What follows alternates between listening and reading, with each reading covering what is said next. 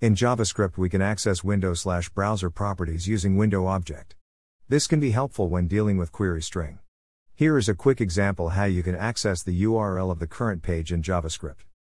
Cost U R L equals widnow.location.hrefconsole.log U R L, output http colon slash slash wordpress dot com.